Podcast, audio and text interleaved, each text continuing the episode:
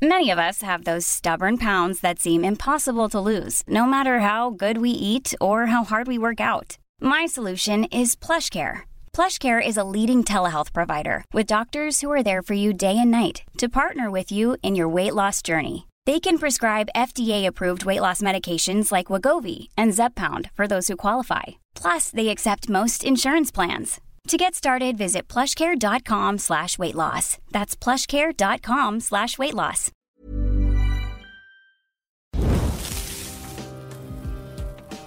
People can change anything they want to. And that means everything in the world. Show me any country, and there'll be people in it. It's time to take the humanity back into the center of the ring and follow that for a time. You know, think on that. Without people, you're nothing. Without people, you're nothing. Stoke the fire. Is that you, Maximus? What are you doing? Right, uh, over to Jesse Leach right now, ladies and gentlemen, to introduce our amazing guest, our first guest in the history of Stoke the Fire. Jesse, who have we got? And let's bring him on. Yeah. So, first of all, thank you to everybody who's reached out. And we got this email on our Gmail account, and I saw it, and I immediately was like, this guy needs to come on our show. Uh, so without further ado, uh, this is Maximus McIntyre, and he's a uh, Russian Orthodox priest as well as a metalhead. So this is a perfect combination, and uh, the man is dressed for the occasion. I love it. Absolutely, always dressed for the occasion. Thank you, thank you for having me, both of you. Yes. So let's jump right into it, my friend. Um, right off the bat, I want to know, being a priest now, that's been a journey. But let's start where you got into hardcore and and metal music. So you're, you're a young hardcore metal kid. How did that happen? Who got you into it? And just kind of walk us through that part of your life. Yeah, man. I think it was like the late 1980s or so. Really get into you know Metallica, Slayer, um, you know the early 1990s Pantera, and I was really always into like a lot of the other stuff on the fringes, like Crowbar, um, a lot of those smaller metal bands that um, you'd be lucky if you catch them on the Headbangers Ball. Um, but a lot of the stuff I found, it was just through like tape swapping, you know, back then. Or, you know, you have a guy at school, he's like, you got to hear Napalm Death. And, you know, I'm saying, oh, you got to hear Emperor. and you just, you know, trade off. Um, but that lasted for a few years. And then it was like, say, like 1993. I realized we had this incredible local scene. Now, it was very hard to get to the shows because didn't have a driver's license at the time. But it was things like, you know, Only Living Witness, awesome band, uh, Stompbox, um, Tree, Sam Black Church, all that kind of stuff really resonated with me. I went to a couple shows and I've never looked back. I mean, from there, I really got into like Overcast, Converge, uh, your old band, Corinne, uh, Barrett. You know, there's just so many cool bands back then. Wow. And, you know, I just, you know, I, I really ate up the scene, um, you know, for probably five or six years. I was always at shows. Uh, I was in a couple small bands, nothing that really amounted to anything. I was into a, a straight edge band called Forward. we used to play with Overcast all the time, uh, like at the Space in Worcester and the Espresso Bar, all that stuff. So, you know, metal was always at the beginning of my journey as a kid. You know, I really got into the hardcore and metal metalcore over the years. Um, you know, I just even to this day, I mean, that's what I listen to. Um, as far as typical stuff, you know, in pop culture. I'm not really into it, but I always kind of keep up what's going on in the metalcore scene. You know, right now it's like August Burns Red, As I Lay Dying, Killswitch. Um, there's a band Silent Drive. I know I used to play with them when you were in Seamless. Um, I'm hoping they're going to release something soon. Love those guys, friends with them. Um, love Bane. I was friends with a couple of guys in the Bane hardcore band. So I love it all, man. Dude, so you, you this is northeastern hardcore, right around. So you and I were at the same shows for sure on many occasions. So you're definitely like part of my tribe. That's crazy. Yeah. Funny, you you never know, man. You never know. It was no. such interesting time in our lives, right? And I, you named like all the bands that I grew up around and listening to. That's incredible. So no, you know the northeastern United States. Um, for those who don't know, just an explosive scene in the 90s into the 2000s basically changing, you know, and creating genres. It was an incredible time. But another thing that's really interesting about that this part of the world is uh, there's a lot of folklore. There's a lot of stories being told. There's a lot of hauntings. You know, New England in general is known for its hauntings. So I think this that's a perfect segue into. So you're into hardcore, you're into metal, you're into that scene. How did you find mm-hmm. yourself going from that into, which is really what caught my eye on this, working with Ed and Lorraine Warren? And for our listeners, Ed and Lorraine Warren, if you've seen the movies uh, Conjuring, Annabelle, or The Nun, that is all based off of stories and accounts mm-hmm. from the Warrens. So you found yourself at 19 years old, correct? Yes. Starting to work with them in some some. So take us through that. So you're a hardcore punk uh, metal guy. How does yep, this yep. connection to Ed and Lorraine Warren happen? Well, in 1996, I started um, college at Western New England College in Springfield, Massachusetts. And I'd heard of them before. And around Halloween time, they do a lot of like lectures and stuff at various colleges. In 1996, I saw a flyer uh, for the campus activities board saying that, hey, these ghost hunters are coming to campus. And I said, wow, that sounds really interesting. I've seen them on television. Uh, at that point, I had not read any of their books, but I knew they had many books that were out. And I went and just check it out. And quite honestly, I was blown away. Um, they did about a three hour lecture, slideshow, uh, videos, and telling about their exploits. Now, for me, what resonated, some, there's something there that resonated um, when they got into some of the heavier cases. Um, I like the fact that they were helping people. It wasn't just about the scares, it wasn't about the, the lore. They were doing real work with like clergy, um, psychiatrists, and working on those heavy duty cases that no one really knew what to do with those people. And that always kind of stuck in my mind.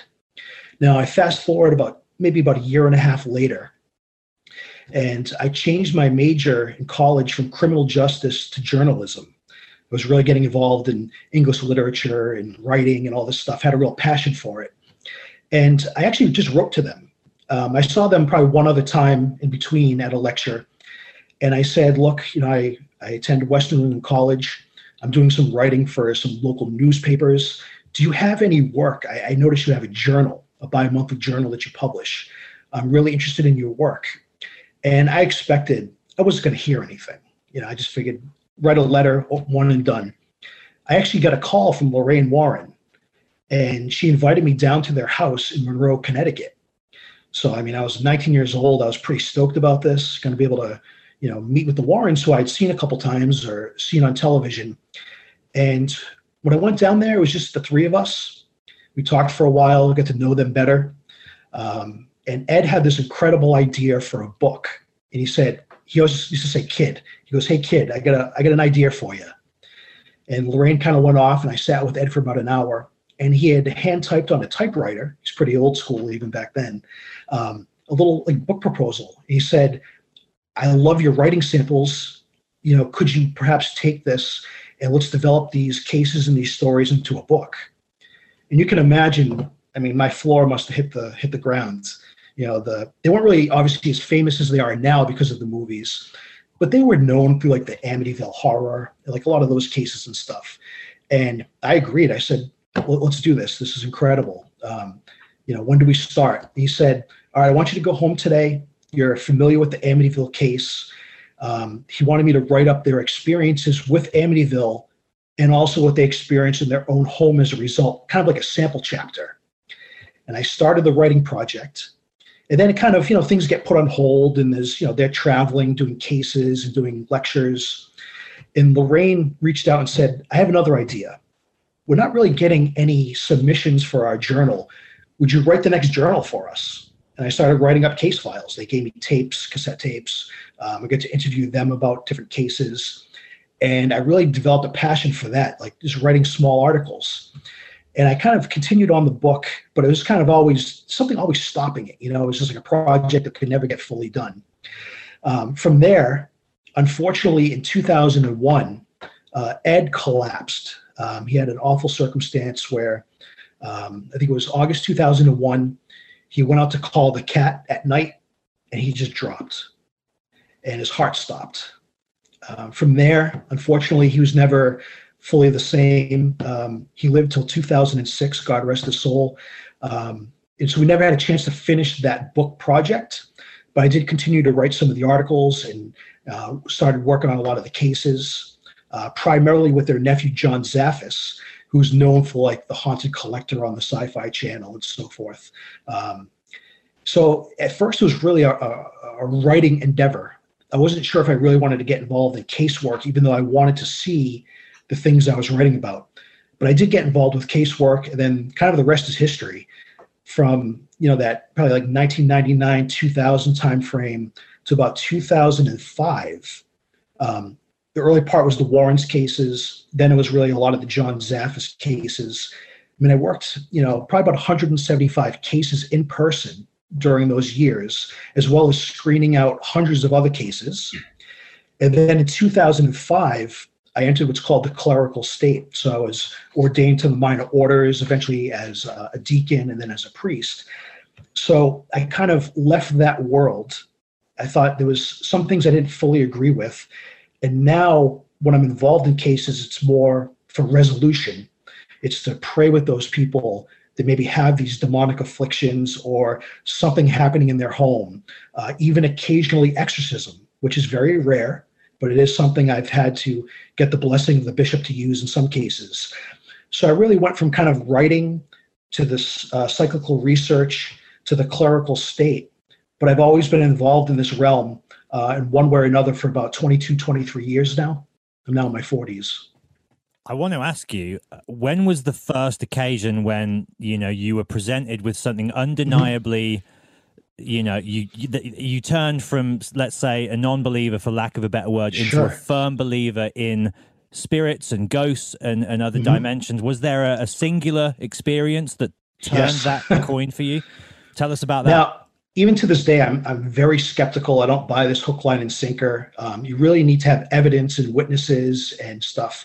And even when I was writing up the cases before I went on them, I believed they were possible. I knew Ed and Lorraine were not lying, but I still hadn't really experienced anything myself to say, aha, this is real. Well, that all changed when I went to my first exorcism. so that was that was quite a thing. Um, I was not ordained, obviously. I was still very young, probably early 20s. Um, John Zaffis, the, the psychic researcher, set that all up. He was helping a woman that was having incredible uh, pain and turmoil in her life. Um, and essentially, it was a exorcism. I can't really say where because of privacy, but I'll say Connecticut. That's where it was, big state. So I think that's safe to say Connecticut. Um, I was asked to go uh, to help document, sort of film it, uh, to record it, and actually assist the cleric. Sit behind the woman if he needs something like you know holy water or uh, whatever he needs, just to help him. And if God forbid something happened and she needed to be held down or restrained, I'm a pretty big guy, sit behind her and just try to help calm the situation. And I have to honestly admit, I really didn't expect much going into it. Um, I truly felt at that time, perhaps a lot of these people that were deemed obsessed or possessed or afflicted probably had mental illness. That's really what I thought. And, you know, that can be a, the case as well. But this was something much different. So probably about 15 minutes into this exorcism ritual, and I had the tape recorder and the camera set up and all this, and you know, I'm listening to the prayers and I'm sitting behind the woman. I noticed she started to get, I guess you could say, a little agitated, kind of starting to move and kind of writhe a little bit. And then all of a sudden, she just leapt up and she screamed, You are not the master. Obviously, uh, against Christ that was being invoked in the prayers. Now, I'm a scared 21, 22 year old. So I, I grabbed onto her shoulders to keep her at bay, and I couldn't. She was just so strong.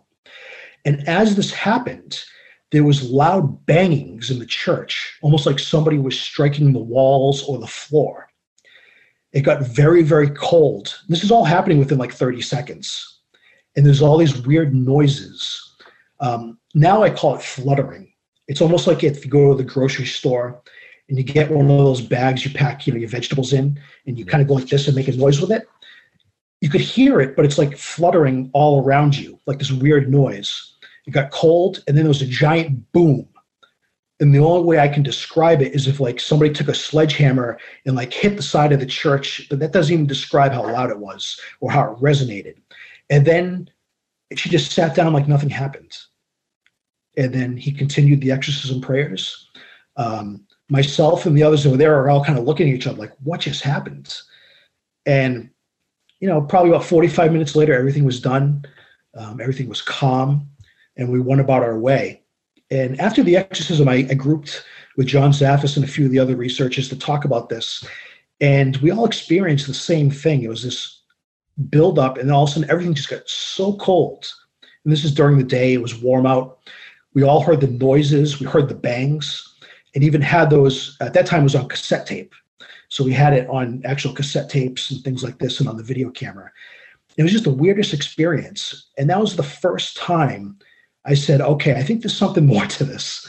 You know, this isn't all ghost stories or wishful thinking. Um, it was just a, a, really odd occurrence. And then from there, of course, there was more as I got deeper into the cases and um, a lot of those cases that were very, very dark and people needed help. Those other experiences, but that's that one moment where I was like, okay. Um, I also have to be very cautious because this stuff is real. Yeah. Mm. Let me ask you one more thing, then I'm sure Jesse wants to jump in because this yeah. is all of this is right up his alley. This stuff. So, what was the worst? If you don't mind talking about it, yeah. with, with, with obviously all due respect, what was the worst instance of some form mm-hmm. of possession that you witnessed and, and were you know there and, and saw oh, firsthand because I, I, watched an interview with ed and lorraine on youtube yeah. earlier and one of the things that he said which stuck out to me was you don't challenge demons no. you know because that's when it gets really dangerous and, and that's obviously when these you know these dark forces really present themselves so what's yeah. the worst one that comes to mind for you when you were like oh my god this is serious shit we're in here yeah i mean there's a lot of cases where um, I think the best example is like a family and they're terrified. Mean, they're just, they're really under some type of assault. And, you know, now as a priest, I handle things much differently. I have a different worldview, uh, different expectations and, and methods that I did back then. I've changed a lot as a person. We can get into that later. But I think one of the worst things I saw, uh, there was actually a woman who had ended up having, I believe it was 17 exorcisms. And I was there in the house documenting some of the stuff or writing up the file. Um, I wasn't there for the previous 16 exorcisms. They've been going on since the late 1980s, but I was there for her last one. And one of the things when we were talking about the case, interviewing her, it was very odd. Um, I'm sitting at a, a, dining room table, essentially. She's across from me. There's other people sitting at the table. And I, I kind of get chills thinking about it. Sorry. Um, this is broad daylight. And as I'm looking at her talking, this dark form, if you will, kind of just glides behind her and goes into the kitchen and kind of just goes away. I didn't say anything. And she looked at me and she said, Honey, you saw it, didn't you? Ugh. And I was I was just like, oh my goodness. And she's like, Don't worry, it's not gonna hurt you. and I was so freaked out. I was like, all right, this is a legit case. I knew it was, but I didn't have any confirmation. After that, maybe 30 seconds or a minute later, so we're like in the dining room area. There's an open area, then there's the kitchen. All the knobs on the, the stove in the kitchen started turning on by themselves. She got up and would say, like, knock it off, cut it out, yelling at whatever it was. And she turned the knobs on the stove off 10, 15 seconds later, the knobs on the stove would turn back on on their own.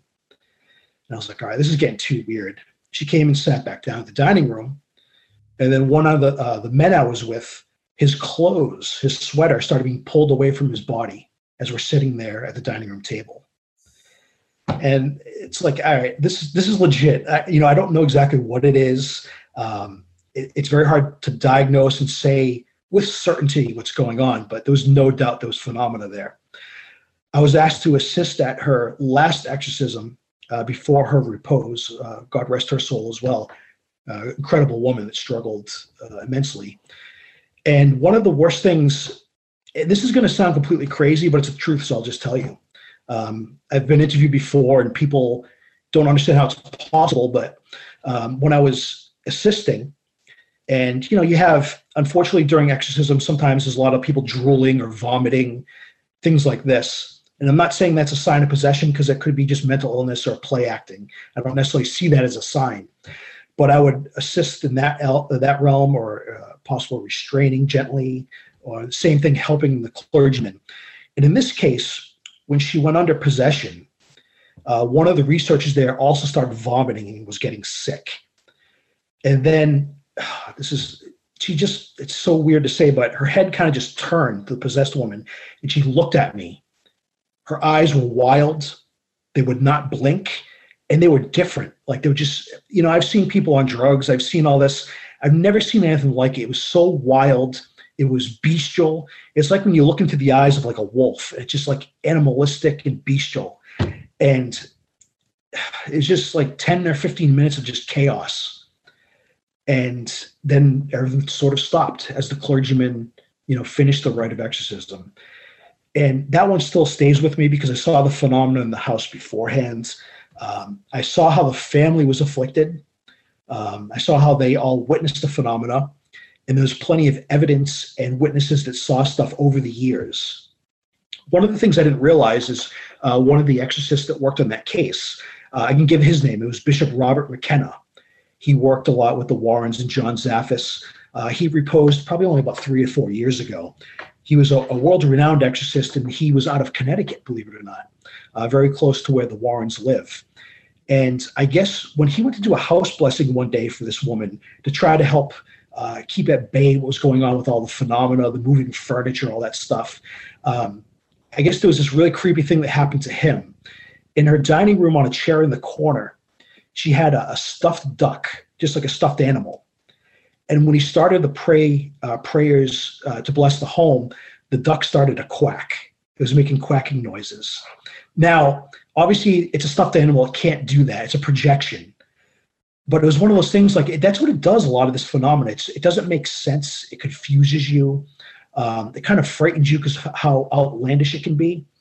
Um, and that was one of those cases i said all right hook line and sinker this is legit. Um, you know, there's no way this is fraudulent. Um, but I'd also don't want to diminish the suffering of the person. Um, it's easy now to like to look back and talk about this stuff but my motive even back then pretty quickly was I see families or people that are in dire need of help, and most of the clergy turn them away. A lot of times, modern psychiatry cannot help them. And I have to say that's part of the reason why I think I was pushed towards the priesthood.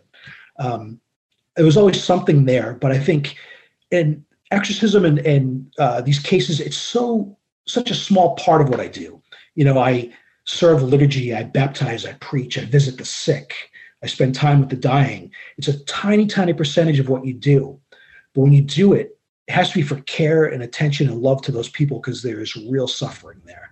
And that's one of those cases there was so much suffering the final thing I'll say is this: is in the Conjuring Two film, and yeah. you know a lot of the extent of my knowledge, sadly, is just the movies. But there's a scene where uh, Lorraine says to one of these English paranormal invest- investigators because he's excited about how oh we're going to be part of history, and she says to him, "Is that why you're here? Because you want to be part of history? That's not what we're about. Like we're here, as you just said, to save these people, to yeah. help these people."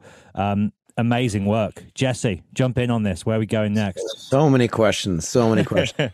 um, I'll do my best to, to focus on them. So I think, first of all, here's one thing I'm personally curious about because mm-hmm. I grew up, my father was a minister. Um, he got pulled, he actually retired and got pulled back into the ministry. Um, and he was also a, you know, a, just a theologian, a scholar. Uh, he's got a PhD and, um, you know, uh, he's also got two master's degrees. So he's, he's of your mm-hmm. ilk. My question well, i got a bunch of them but let's start with this. How how do you go about and have more than one exorcism? So if one exorcism doesn't work what what's happening in that situation? Is this person engaging in in demonic activity? Like how does it happen? Like that many times i've never heard of someone having to have that many exorcism. What what is your insight into that? How does that happen so many times? I feel with a lot of the cases they start because of engagement with the occult or the paranormal. They want to reach out and experience something. It could be, you know, Ouija board or whatever it is. Uh, the Warrens said that probably 30 to 40% of their cases that were diabolical started with a Ouija board. Yeah. Now, it's just a piece of, it's just a planchette, it's a piece of wood or pressed cardboard. It's nothing, but it's more the intent of what you're doing and trying to conjure something. Um, in my casework now as a priest, I would say almost 100% of the time, if something comes back, it's because the people invited it back in for whatever reason. Um, Right. A good example I have is one of the last exorcisms that I did. And like I said, this is very rare. It's not something I do all the time. Um, the person was asking after the exorcism, should they invite the ghost hunters and the psychic they had back into the home to verify something is not there? And it was like the total opposite of what we had talked about for months leading up to that is no, you're going to leave that stuff alone. Hmm. You know, you brought a lot of that curiosity in and things got worse. You don't need them to validate anything. Just, you know, trust in God. Uh, you know, we've given you kind of the, uh, the path to follow and don't engage with these things and they really can't engage back with you. Yeah, but see, there are those cases. That's the thing, though, that- right? You you can't, Yeah. that, and that's a big misconception, and, and I think where people go wrong is your curiosity and your manifestation of it. So, so your body language, your spiritual language. You know, people who are just like, "Ooh, this is cool," like that's a dangerous behavior, and I've seen it myself. And you you mentioned Ouija boards. That's important to say again for people who take that lightly. I have seen a person get thrown across the room by an invisible force from just doing a Ouija board when we were kids. And she went white as a ghost, and the the little thing cracked in six six cracks, and we heard like a low growl. My brother and I, and I'll never forget that as long as I live. It's you know that curiosity can be quite dangerous, and I'm I'm glad to hear you say that because I think it's something that needs to be said to people uh, when you engage in this behavior. It, it can really turn dark. It can, and I'm not one to impose my beliefs on others. You know, I'm a, a I get it. You know, everybody has different circumstances or different history, but I think a lot of the stuff got uh, really bad, probably in the 2004 timeframe, because back then, and this is not to put them down. I've met them before; they're nice guys, but Ghost Hunters became a popular show on the Sci-Fi Channel. And what happened, it kind of took all the stuff kind of on the fringe and put it to the mainstream. And then from there, you have all these shows like Ghost Adventures and you know probably 30 or 40 different paranormal shows that have really uh, gained the public consciousness. And I was reading actually a, a paper by a psychologist. He was talking about a lot of this lore. And in his research, he kind of identifies that 2004 timeframe as when the public consciousness kind of changed. And you go from maybe having a couple of fringe like ghost hunting groups now to every state the country has like 50 or 100 and there's people going out there looking for this stuff or sometimes going into the homes to help people but they're not really equipped to do so. Um, and i think it's only going to get worse as we go on. Um, this stuff is not taboo it's very accepted. And you know it's it's part of the you know the mainstream right now it really is Yeah, it's funny too because you know if you've grown up seeing that type of stuff, like I've seen ghosts, I've seen, I've actually spoken to a demonic entity through a person. Um, I've had these crazy experiences that I don't really talk about, and when I do tell them, which is usually around a fire, ironically enough, like this show it's called "Stoke the Fire," um, you know, I'm careful who I tell, and then I'm not a big fan of like, you know, people are like, "Whoa, let's go ghost hunting. Let's do that." I'm not seeking any of that out, and I have no interest in when you when you're around it and you see it and you see what happens and you respect it and you it's a healthy respect. Where I don't want that shit in my life. Like when I moved yeah here where I live now, there's nothing going on here. And I lived in a haunted house most of my life, and it was such a relief. So I'm careful with the energy that we put into this house. My girlfriend and I are very careful with who we allow in. And like, it's funny. I take that seriously. And to, you're right. To people, it's entertainment. To people, it's like, ooh, this will be fun. It's like, no. There's you, you, might get you know it might be cool for a second, but you know, um, and maybe you can speak on this too spirits can attach to you so like it's not only just your house but you as a person and i've had i've heard cases of this as well where spirits can attach to you personally like cling to you and if you're feeding that energy you know you, you mentioned intention that's a powerful word. That's a, that's Mhm. dangerous ground to to walk on. And we are living in a society where this is sort of entertainment and it's yeah it's interesting. I can't even imagine. No that's exactly the, the issue is. I agree Yeah, I uh I'm just yeah, I'm so emotionally involved right now. Matt, take the reins. I'm just like processing. bringing back memories, man. I'd love to get into faith and spirituality in a moment's time, but before we do, it would be remiss of me, and sorry if this is a bit of a corny question, but the No. Annabelle doll. Um, Yes. Did, did you in, in- did you see that? Did you experience um, anything in relation to that doll? Uh, did you get any stories firsthand from Ed and Lorraine about stories relating to it? I wonder if you could shed some light because that'll probably be with people listening to this who don't know too much about their world. Everybody knows, I think, now because of entertainment. Ironically, that Annabelle doll and you know the mythology around that. So I wonder if you could shed some light on that. Now, I didn't experience anything per se with the doll, but it was pretty creepy the first time I met the Annabelle doll. I'll tell you about that. So, this is when I was really first starting to get to know the Warrens. I knew of the case. Um, it was written up in their book, The Demonologist by Gerald Brittle. Um, they had, pictures of her in the case uh, at their lectures, but I had not seen the Annabelle doll in person. Well, I went to the Warrens' house. This is early on in our relationship and I brought my girlfriend at the time and my college roommate, and we were going down there. And the Warrens would open up their home. Um, they used to let people come into their museum, as they called it, of all kinds of artifacts from the cases. And we arrived there down in Monroe, Monroe Connecticut. Uh, this is probably like 1999, maybe. Um, I was still in college, so I, I think it's probably about that time frame. And Ed took us down. You go into their house. They go down into the basement. They call it the Halloween room and they just had a table and they used to have like people you could talk and they had you know different things that have given to them over the years and it was very it had nothing to do with the museum it was it was off of it and ed talked to us for probably like 90 minutes and we had all these cool you know i had them to myself sort of just with the other two people with me and then i could fire off all kinds of questions and really dig into some of their experiences and cases and at the end of it he was going to take us through the museum and this was probably, I know it was the winter because it was very cold. And Ed said, You know, I'm not feeling 100% today. He's like, I trust you. I'm going to let you go in the museum by yourself. And I was like, Oh my goodness. So off of this room, he has like this big wooden door. He opens it, and there's a passageway.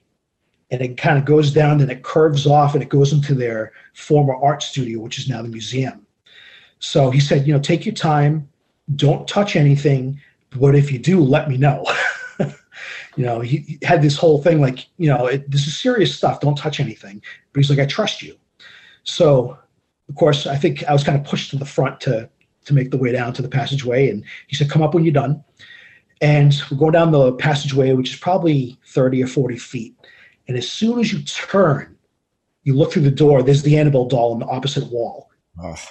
and I got to admit, it was, I mean, I didn't know what I really felt of the case at that time. I, I knew they weren't lying about it. I knew it was legit. But I'm like, is this like, you know, is it beefed up? And just to see that doll kind of looking out the window at you, I made my way over to the door, opened it up. We went in, we looked at everything in the museum. Uh, they typically didn't keep heat or power to the museum because they claimed when it had that in there, things would move off the shelves and be toppled over all the time. They theorized that perhaps it was using you know the heat electricity energy to to manifest phenomena so it's very cold in there and so we probably spent about 10 or 15 minutes in there and i was like i had enough like all right i've seen this let's get out of here and you know finished up our dialogue with ed and lorraine upstairs and we're on our way but one weird thing that happened i'm not saying it's because of the visit or because of annabelle or anything like this but on the way home had a volkswagen jetta it broke down probably about 20 minutes the alternator went and we had to get the car towed 100 miles all the way home. So I always thought that was kind of creepy as well that the car died. Um, it was the only time I really saw her because my rest of my meetings or going over writings and stuff with them would be in the house. I never really wanted to go out there to tell you the truth. I watched an interview on YouTube again with Ed and Lorraine, and uh, Ed was saying that it was a priest had come over and said, This thing has no power over God. And he started smashing the doll. Have you heard this story? Uh, I have heard that story. and the guy got in his car and, and he had a car accident. Thankfully, he didn't die, but he got very badly beat up. And that was like straight after leaving their house. Now, Yeah, that was one of the stories they, they used to tell about at their lectures, as, as well as um, I believe it was a police officer or a sergeant also that challenged the doll once, and also had some type of negative reaction. Um, so there have been people that have uh, challenged it. Um, not something I would do. I wouldn't want to, wouldn't want to play with that. Um, I think that's just better left ignored. And I think even earlier on, I never pressed to go back into the museum. I saw it once, and that was enough for me. yeah, yeah, and I also have to bring up. I think it's interesting that it's the energy you're talking about and how they didn't have, you know, heat or electricity. That's I find that fascinating because some of the most of the incidents when I was growing up did have to do with electricity, blinking, blinking lights, and spinning fans that would stop and spin. Yeah, and uh, yeah, energy, because that's essentially what the and, and I think this is a good transition into spirituality, um, et cetera. Is the spirit world is energy. It's energy that manifests itself. So mm-hmm. it's that's very real. So regardless of people who who are naysayers that might say, you know, oh, this is all bullshit, you know, because I know people that laugh at me when I tell my stories. Um, yeah. So I guess. How, did you have a so you had a moment where you believed in the spirit world? You you saw this was real. At what point did you decide that that meant for you to sort of get into the ministry? Like how how do you go from just kind of checking this stuff out to being like, all right, now I have to, I'm going to dedicate my life to helping people through my ministry. Where, where was that? How did that transition happen? Could I also I just was, add as well yeah. as an adage to that question? Maybe if you could speak on the the difference, similarities, and or difference between uh, you know spirituality and faith.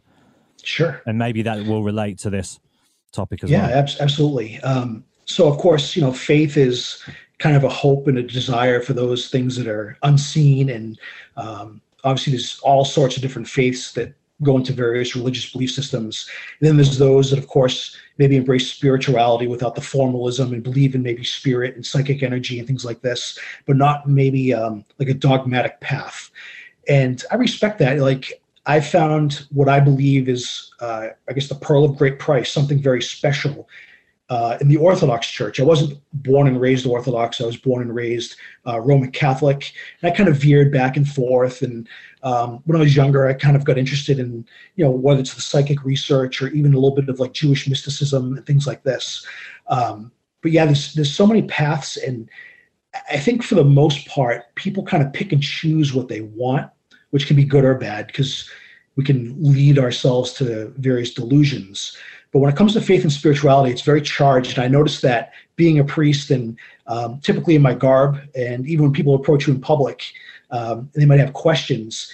And I try to just meet people where they are. Um, no judgment, um, you know, things like that. And come from a place of love. That's what I, that's kind of the way I kind of see things and um, not trying to push people. Obviously, I want to uh, steer them in the right path. But yeah, it's, it's a tough subject. Uh, for me, and kind of an answer to Jesse's question, I think it was probably like that 2003 time period, um, heavily involved in cases, but also had kind of a draw to help people in other ways as well, um, like organizing, you know, food and clothes drives and things like that to help their temporal needs. Uh, being kind of drawn to like the the mystical reality of uh, church services, not you know um, wouldn't see it so much in Protestantism, but in Orthodoxy or Roman Catholicism, the you know Catholic theology, it's the Mass. For us, we call it the liturgy and uh, Holy Communion and uh, the intercession of angels or uh, saints before us, things like this. I really started to really think about it more in depth because of what I was seeing in the cases. And one thing I was trying at that time, I was maybe considering leaving this type of work and just putting it behind me. But I also realized, like I said earlier, there's people that really struggle and need the help. And, and after talking away at so many other places, right? They get turned away everywhere, unfortunately, even from the clergy themselves. So I think after talking with like other clergy, I wasn't a clergyman yet. Um, talking with my good friend John Zaffis, who did the research, um, talking with then who would become my wife. Um, I'm married with two children, um, and trying to figure this all out. I really felt that there was a, a deeper calling there, and I pursued it. Um, but the paranormal definitely had uh, a way of, I think, formulating how I viewed the world. My worldview changed. I realized that spiritual matters were a reality and not something on the fringes. Um, I began to realize that we interact with these things, whether we believe in it or not, and they're here. You know, these spiritual forces are, you know, it's just part of reality, whether we want to acknowledge it or not. And to uh, some really good clergymen that you know really lived what they taught. I think they steered me in the right direction. Um, eventually, of course, I was ordained, and I've never left that behind me. I don't obviously promote ghost hunting or seeking this stuff out or using psychics or any of that stuff.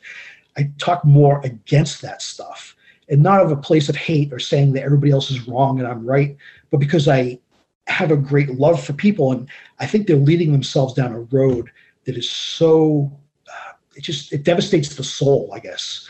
And if I'm as a priest supposed to help people, I don't want to steer them the wrong way. And I really think that this realm, this psychic realm, if you call it that, is very dark.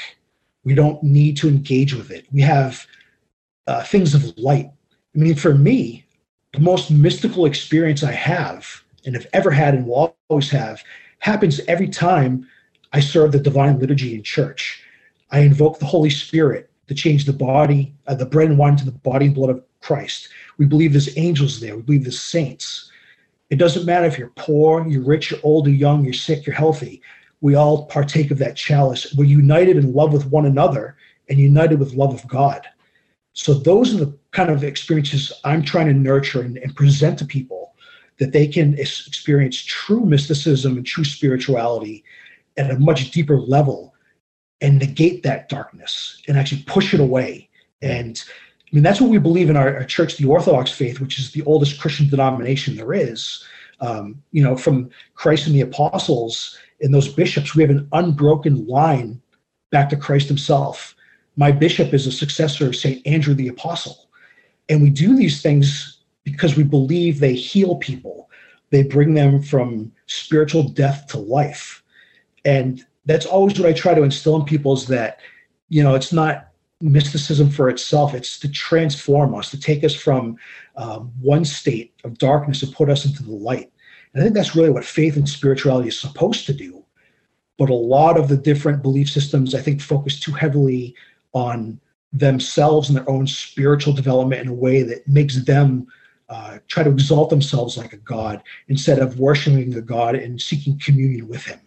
Yeah, I'm glad you brought that up because that's a problem that I've always had with organized religion. You yeah. know, because there are good people in it and there are people that are in it for the right reasons to help people out. But there's also the other side of it, which ego comes into it, and there, a lot of corruption. And I find, you know, you, you, mentioned the original church, and I know my church history. You know, I was a very learned child, um, being the the son of a, a minister because uh, my dad um, is very much into like the origin of Christianity, the church, the division. So I guess to me, what I'm interested in is speak on how that the church got corrupted. So you you you have like the original church, then you have so much division. I mean, you look at all the yeah. different denominations and and I've seen just the the worst side of it as well. People who are are corrupted by their faith and and are preaching hate from their pulpits really like there's no there's no bones about it and i've always admired the the orthodox you know because there's a reverence there that you don't get in a lot of uh, especially in western you know because you're you're coming from more of an eastern uh, for people who don't know there's the eastern and the western church and the western church to me just falls short on so many levels of like the reverence of that spirituality and um so I guess speak on that. Like, what would you say to people who are like look at re- religion or organized religion and say there's so much corruption and hypocrisy? Uh, I love that you keep invoking the word love, and I think that's important for people to hear too, because you really are speaking to the light and the darkness of spirituality, even just within the church, because of the corruption that does exist. Yeah, I mean, if we look at the early church, obviously, it was very persecuted. It really didn't come out of the catacombs until the 300s and there was obviously different movements and things that were uh, caused and, and caused separation about the year i think it's 451 we see part of like the coptic church and the armenian church kind of breaking away. Um, they date dated at 1054 but it really started to occur much earlier. We have the great schism. We have what became the roman catholic church and what became the orthodox church. And then off of the roman catholic church you have the protestant reformation because obviously they saw a lot of the corruption martin luther and so forth. And I think he was really trying to create a, a new movement, being an Augustinian monk. But then it kind of spiraled, and you have John Calvin, and now we have probably well over 30,000 Protestant denominations. Um, some agree, some are at war with one, one another, and so forth. Um, I I obviously treat anybody with dignity and respect, but I grew up in the Western Church, and I left it after yeah. reading church history and really looking at the original teachings and what like um, the monks in the desert spoke, you know, true spirituality and how to manifest it, that was still maintained in the Christian East. So I actually converted. Um, I was already a priest in a Western denomination, and I converted to Orthodoxy in 2007, um, the end of 2007. And I've never looked back. I mean, it was just so apparent to me. Um, even though like the liturgy that we use every week, I mean, if I went back, so we got into like the Bill and Ted's Excellent Adventure phone booth and went back in time, you know, I could bring somebody from the year three or four hundred, bring them back to my church, and they're going to recognize the liturgy because it's yeah. unchanged. Yeah, you know, and I think this is, I think too that you also you mentioned the Roman Catholic Church, and that's just such a huge shift in that, you know, and I feel like that's where you're mixing politics and religion because you know the Roman Empire so I feel like, yeah. you know, and we could, this is a whole other podcast we could forever because I'm so intrigued by it because I was raised with it. But that's where I find a lot of fault was the political side of things. And you mentioned the dogmatics. Um, you know, there's just so much room for error. There's so much room for contradiction in the, you know, how things have been changed throughout translation.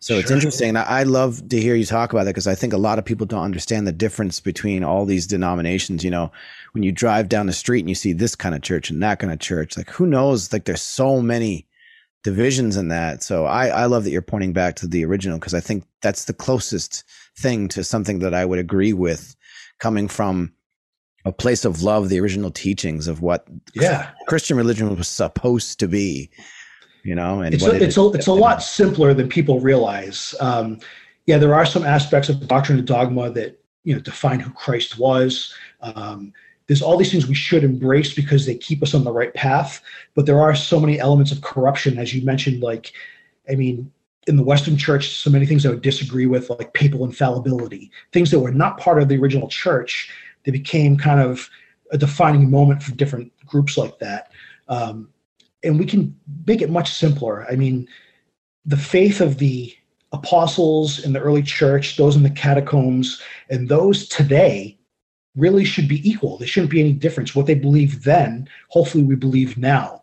And if not, then what is the problem? Where was the break, the disconnect? Who put in their own ideas that may be corrupted? Um, and that's why when I found the Orthodox Church and I was looking at what they taught, which is what essentially the apostles taught. I was like, I have to go there. If I have to go just as a layman and that's it, fine, I'll be home. Um, mm But eventually, I was um, reordained as a priest and, and made a priest in obviously the Orthodox Church. Um, but there was a, a, spirituality there that was foreign to me as a Western Christian. mm There was this. I mean, it all it's all based on love. It's, I mean, God is love, and I saw that there. Not that there's not bad people or there hasn't been, you know, corrupt Orthodox hierarchs or, you know, kings or queens over the years. That happens because of the human condition. But at least the faith remained unadulterated and was what, you know, somebody in the desert in the year 300 is the same as like what a monk will teach today. You know, it's it's it's a beautiful thing to be a part of. Mm. It's very mystical. And it, it instead of put it this way, Jesse. So a lot of Western Christianity kind of acts like a judge and a jury in a courtroom, where the Eastern Church is more like a hospital where our souls are nurtured and healed and make us who we are. And I think that's the the divide is when we're you know rigid and we're angry and everybody else is a heretic or this or that. We, we kind of lose the love of Christ. I mean, we, we, we have to go kind of a different direction. And there's times we do have to stand up for the faith, of course, but you know, our brother is not our enemy. We're taught to love our enemy. If they think different than us, I mean, we can't have hate or resentment in our hearts to them. I mean, mm. we have to, if I'm to be Christ like, I have to act like Christ. Right. See, that's the one thing that I've held on to from, you know, my faith because I, I no longer can say I 100% identify uh, mm-hmm. uh, with a specific religion. But, you know, what you just said right there is the core of it, right? I mean, the golden rule do unto others, you know, love thy neighbor. I love that. So there's there's power in faith. So let's let's get back on yeah the the the energies. So I for me what I want to continue to talk about a little bit is the dark versus light. So you're talking about this light and how it changed your life and that's helped you to combat the dark. So what about people who are let's go back to the people who are dabbling, you know, cuz I know a lot of people who are very interested in they just call it the blanket spirit world. But you mm-hmm. you're saying and I, I believe this as well. There is an evil, there is a dark, and then there is a light as well. Can I, I throw can I throw in an adage to that fact? Um, in the 50s, when rock and roll began to first boom, right? And all the parents and the institutions were looking at this new art form and saying, this is the devil's music.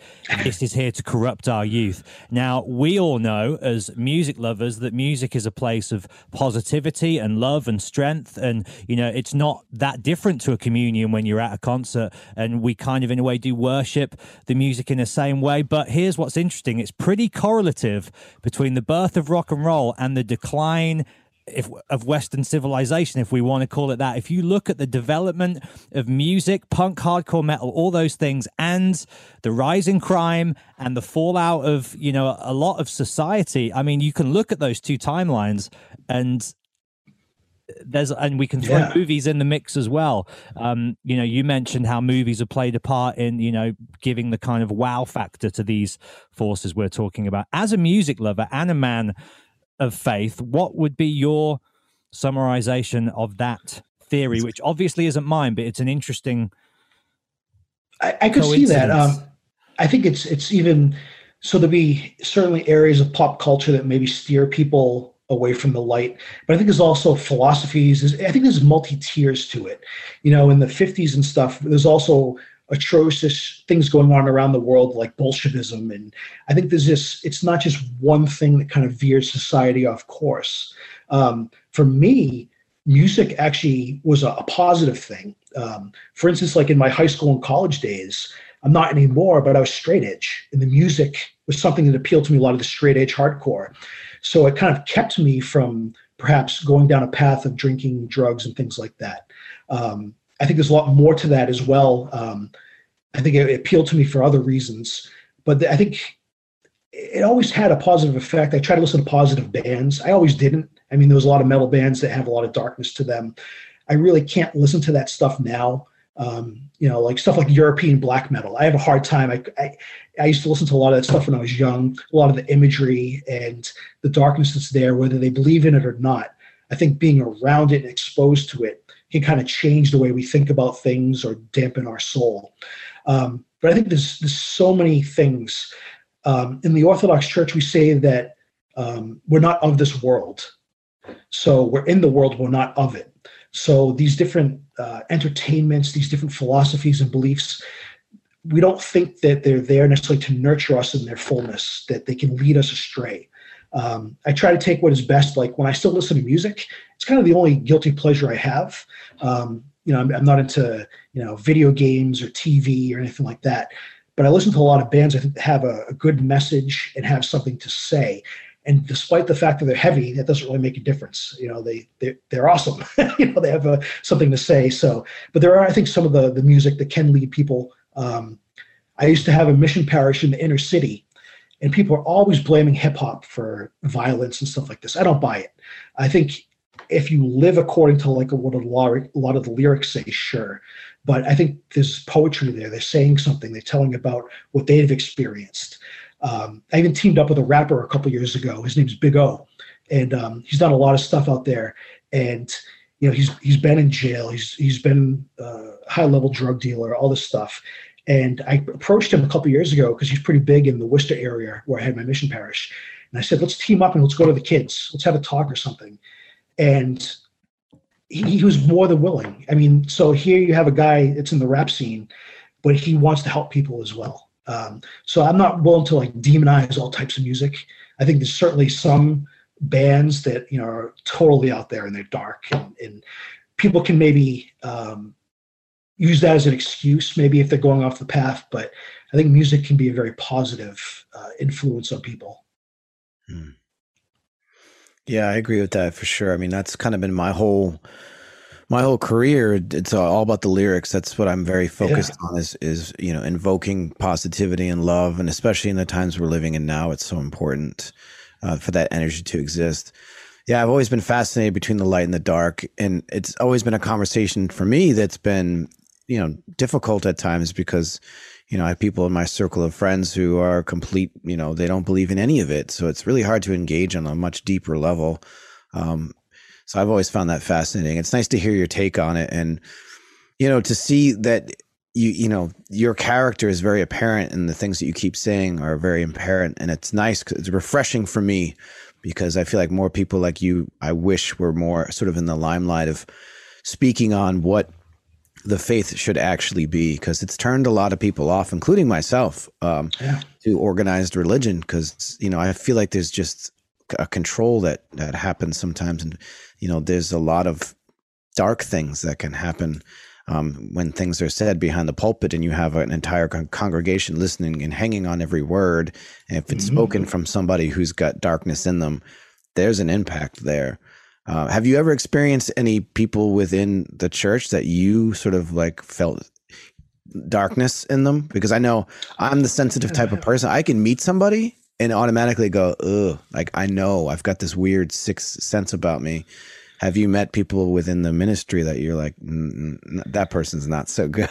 Has that happened to you, you i would say to name them yeah no don't, uh, yeah. don't name them as a, as a whole between uh, the different like congregations i've been a part of uh, i mean there's been issues maybe the, the people that are struggling with mental health issues or uh, circumstantial issues that are very difficult but luckily nothing too dark uh, as far as you know ooh, that person would have something demonic going on there. Luckily, I haven't had too many problems. Um, it's more kind of outside of that. You know, we all have problems. So, of course, as a priest, I'm dealing with people all the time.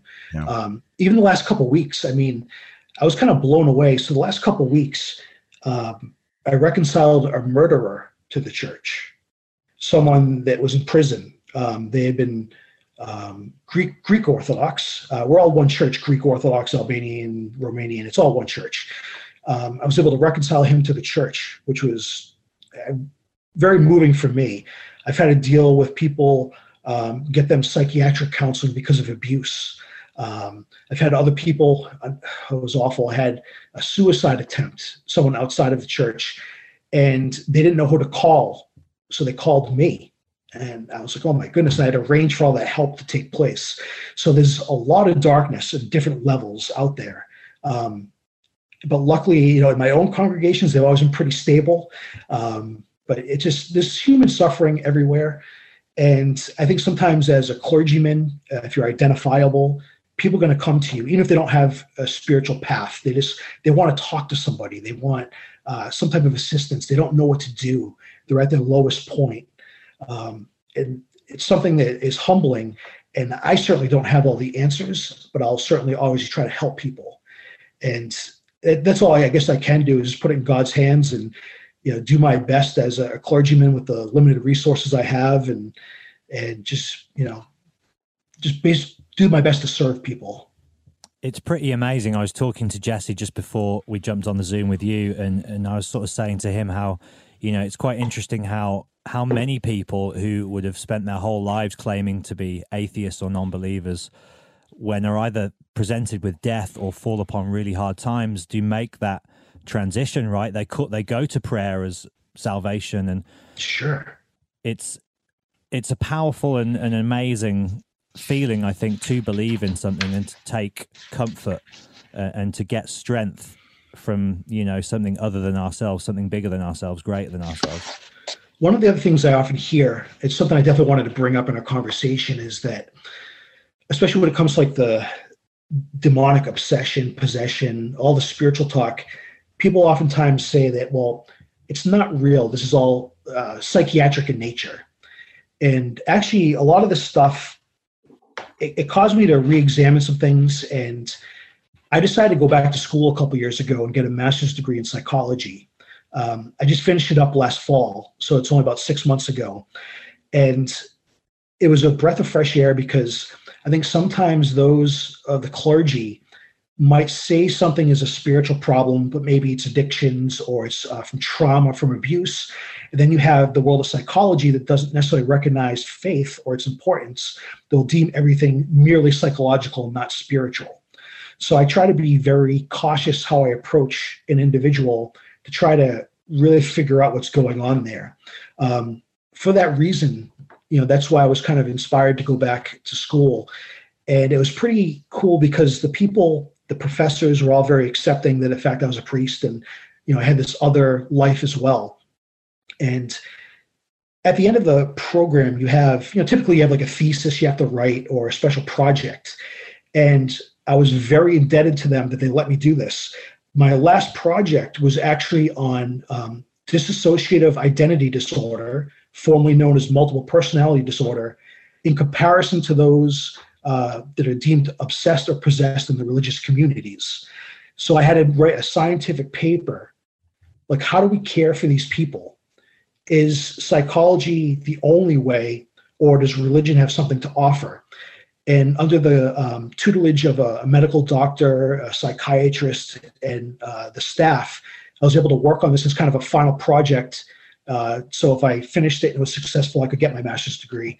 And they were all too happy because once I brought the project up, some of the, the professors were opening up saying, well, I've kind of experienced some weird things in my psychiatric care with some some people, but I can't say you anything. Open that door for them. Amazing. Yeah. so it was a good experience for me to realize that sometimes the psychiatric community is not as closed-minded as you think they are, but they're afraid of losing their tenure or their, uh, you know, their uh, ability to serve others because they'll be deemed as like, you know, the paranormal psychologist or whatever. Their reputation, and right? The yeah. reputation's out the door. I mean, if they, you know, they uh, say this person's demonically afflicted, I mean, they'll probably lose their practice or their license or whatever it may be. Um, and that's something that was kind of an eye opener for me as well, kind of getting into that realm. Because eventually I'd like to also, uh, I work a, a, regular job as well. I'm what's known as a bivocational priest. So I work full time to support myself and my family, and then I'm a priest as well. Um, so I'd like to get more into like alcohol and drug counseling and a lot of this stuff that I encountered in ministry, maybe on a formal level. And that's one of the reasons also I went back to school but it was great to see that a lot of those that are you know medical doctors and even they say that spirituality has a great impact on people in their practice um, sometimes they can't necessarily treat them with the drugs or just the counseling they need something more and i think we're going to see a lot more with um, evidence-based scientific papers and stuff showing how important faith is um, for the healing of the human person and I don't think it's because of the psychology of the person. I think there's actually true healing that takes place on a deeper level uh, with these folks. Yeah, we were talking about um, energy earlier, and, and I, I, for me, I think it's a nice way to sort of put a positive end to this incredible conversation we've been having. Is is going back to energy, energy being something that everybody believes in, regardless of you have a religion or not and the power of that energy that can manifest through something like prayers. And I always talk to people about this. I'm a very prayerful person. Yeah. And you know, there's this joke on the internet like thoughts and prayers when something bad happens and someone says, "I'll keep you in my prayers," and there's people scoff at it. Uh, and I get that because you should take action as well and donate and your time and your money to help people for sure. But maybe speak on this because this is something that I believe in firmly. Invoking something thinking about something, focusing your energy on something with other people. You know, um, I, I pray with my girlfriend every single day, the morning before we eat. You know, and it's it's all about gratitude. It's all about you know we pray over our food that the food will like nourish us. Mm-hmm. And there's been studies that you could do that over some a, a glass of water, and that the the element of the water will change based on your energy around it. So this is a very real thing. So my big thing lately is prayer is powerful. You don't necessarily have to 100% be this religious figure to have that work. And especially if there's a bunch of people agreeing with you and thinking and listening and putting their energy to that. So maybe speak on the power of prayer and how people yeah. can u- utilize that in their own lives, um, even if they're not a religious person because that's something I firmly believe in that transfer and that sharing of energy can be an amazing thing for people with prayer, and um, obviously, you know, you always hear the term the grace of God. Well, in the Orthodox Church, we believe the grace of God is the uncreated energies of God Himself. So we're trying to commune with God. We're communing with His energies. So it's not like um, you know, prayer is not just asking for stuff. It's a relationship, and if the, divine is nurturing us, it, He is nurturing us with that divine energy. Um, you know what you said about the waters is interesting because uh, every year after Christmas we have what's known as theophany, and we bless water. You know, make holy water for the year, bless people's homes, bless people, bless their cars, and I'm convinced there's a change in that water. It's no longer mere water, it's sanctified, it's used for a purpose. Um, the energy that's invoked there, the priest does a prayer to, to have you know any negative aspect of the water removed, to invoke the Holy Spirit to bless these, these waters. So we're invoking energy. And you know, uncreated energy as we see it, or the grace of God, is something that we can experience through prayer. It's what helps change us, nurture us. Um, it's what makes us whole. So prayer is huge because it's kind of our lifeline to the sacred. Um, if we do it just like you know, we think there's a, a, a, guy with a white beard in the sky and it's a vending machine and we ask for stuff. We're going about it the wrong way, man. Please let me win like, the lottery. Please. well, so that actually happened to me recently, uh, probably about a year or two ago. I was at a, a rest stop on uh, the Mass Pike. I was heading out towards Boston. And, you know, I'm usually in a cassock and I have a, a pectoral cross I always wear and I have a head covering. And I'm getting out of my car and I hear this guy yelling, Father, Father, come here, help. And of course, what's wrong? And he goes, I'm headed down to Mohegan Sun to the casino. Give me a blessing so I can win. I mean, I, I, it was awesome. I mean, I, that made my day. I thought it was pretty funny. Pray I win big. Do you know what, Maximus? What um, what a great way to establish the kind of conversations we're going to be having on this show with guests. You've set the bar so high, and it's so refreshing to listen to somebody talk about spirituality and science and music and and love and all these you know universal topics that some people might fall more in line with A and B and C, but you bring them all together in such an intelligent and sensitive and accessible way. So I want to thank you for educating thank me you. and inspiring me and and for gracing us with with an amazing conversation today. It's been amazing, hasn't it, Jesse? Yeah, it has been. Thank you. And and another thing too is just it's comforting to me to know that people like you are out there.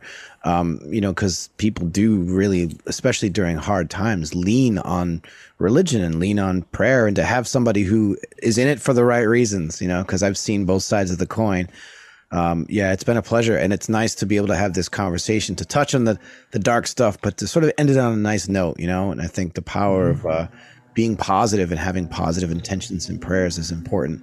So yeah, thanks for sharing everything, man. It's been great. And what, yeah, the bar is definitely set high for for guests uh, for guest people. It's awesome. It's great, man. Maximus, are you happy to put out some details, if a, a, website or an address, if anybody wants to hit you up or ask you questions or explore any of these topics further? Are you happy to have people yeah. contact you? Um, I don't do much with my blog, but if you just even Google, put in Father Maximus McIntyre, uh, probably a parish website, um, some personal we'll emails and stuff in the show description as well, so people cool. can find them that way. Yeah, I'm always I love hearing from people, and you know sometimes uh, from stuff like this, I've done uh, other podcasts or radio shows sometimes cases come in, people need help or they need to be steered in the right direction. And never mind uh, talking with anybody that has experienced the darkness and wants to obtain the light, or they're having a haunting and they don't know what to do or how to reach out to somebody for help. Um, but no, this is it's been incredible. I thank thank you guys so much. Yeah, our pleasure, my man, for sure. Keep fighting the good fight, brother. I will. Is there anything right. you'd like to leave us on, Maximus? Any, you know, Jerry Springer style thought for the day? or re- really just words of encouragement and strength for anybody that might be suffering right now? Because obviously this year has been so hellish for so many people um, in so many ways. Is there anything you could share from, you know, things you've learned that help people in these times of, you know, extreme adversity? I think two words love one another. If you see people that are suffering because of loneliness because of the coronavirus and they're isolated, uh, there's people that have lost loved ones, there's people that don't have that human connection because everybody's afraid to see one another. Just do your best to love one another. I mean, that's that's what this is all about. And you know, this has been an unfortunate thing. Um, yeah. The other thing I would say is you guys have a unique opportunity here. That's why I was so attracted to the show I don't think you're developing just a listening audience. You're developing a community. Your, your people are going to engage in this show, whether it's the two of you talking or the guests. You guys have a great platform, and I know you guys are going to use it to get into some topics that can help a lot of people. And um, I wish you the best. I'm going to be a listener. I mean, obviously, I I'm familiar more so with, with Jesse's work, uh, but I also, Matt, I saw you had a book that was published. I'm going to buy that this week. Amazing. Um, yeah, Jesse's in it as well, along with me. Is he? Okay. Yeah, Jesse's in there, yeah. I got to say, I got to thank Jesse too, because the last couple years when he was brave enough, I don't want to embarrass you, Jesse, but to come out and speak about mental health issues with your platform as being a singer of such a big band, you're going to help so many people with that. Um, it's an amazing, uh, almost, it, it is like a ministry of sorts. And, you know, I commend you for that. It was great when I heard it. Um, it moved me. Um, even so much, you probably don't remember this, buddy, but uh, in the fall, um, I was getting all these advertisements popping up on Facebook and stuff for Cameo, where you can actually have people come and, and you know send a message to a loved one. And I looked on that and I saw Jesse, and I had him send a message to my son. And it was basically not because Jesse is his favorite singer, but also because of the stuff Jesse talks about. And I thought he needed to hear it from somebody besides dad. So I wanted him to hear it from his favorite musician. And Jesse knocked it out of the park. And How cool That's is the type of stuff. Wow. Yeah. I mean, thanks I mean, for helping you- support me too, brother. yeah. I mean, you guys have an incredible platform. I know you're going to use it and open up a lot of doors for people, give people comfort, probably talk about all kinds of issues. And I mean, incredible. I mean, God bless your work. Thank you. Yeah, keep us in your prayers, Father. That's that's the way to go. Yeah, give us some give us some good God juju. that's beautiful, man. Thank And you. I, I'm sure, I'm sure I'll see you. Um, I promised my son that I would take him to a Killswitch show. So I, uh, when that happens, it, hit me up. We'll we'll get uh, exchange stuff on um, uh, Instagram. and I'll get you guys VIP. We'll, we'll come meet the band for sure. Oh, thank you. Uh, can do for you for the good work that you're doing, spreading love. Let's do this. Thank you so much. Thank you, brother. right, guys. All right. Have a great day. Thank you so much, Maximus. That was truly incredible. And I- I'm welling up over here. Thank you. I love you guys. Take care. Take care, brother. Thank you. Bye.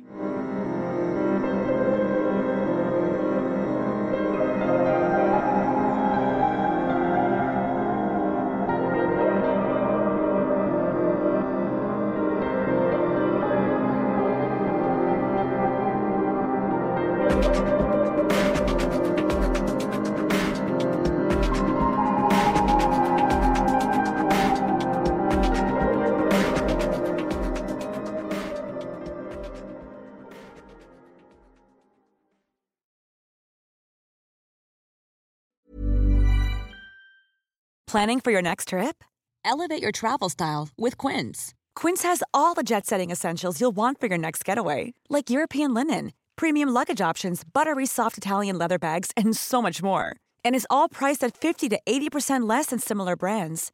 Plus, Quince only works with factories that use safe and ethical manufacturing practices. Pack your bags with high-quality essentials you'll be wearing for vacations to come with Quince. Go to quince.com slash pack for free shipping and 365-day returns.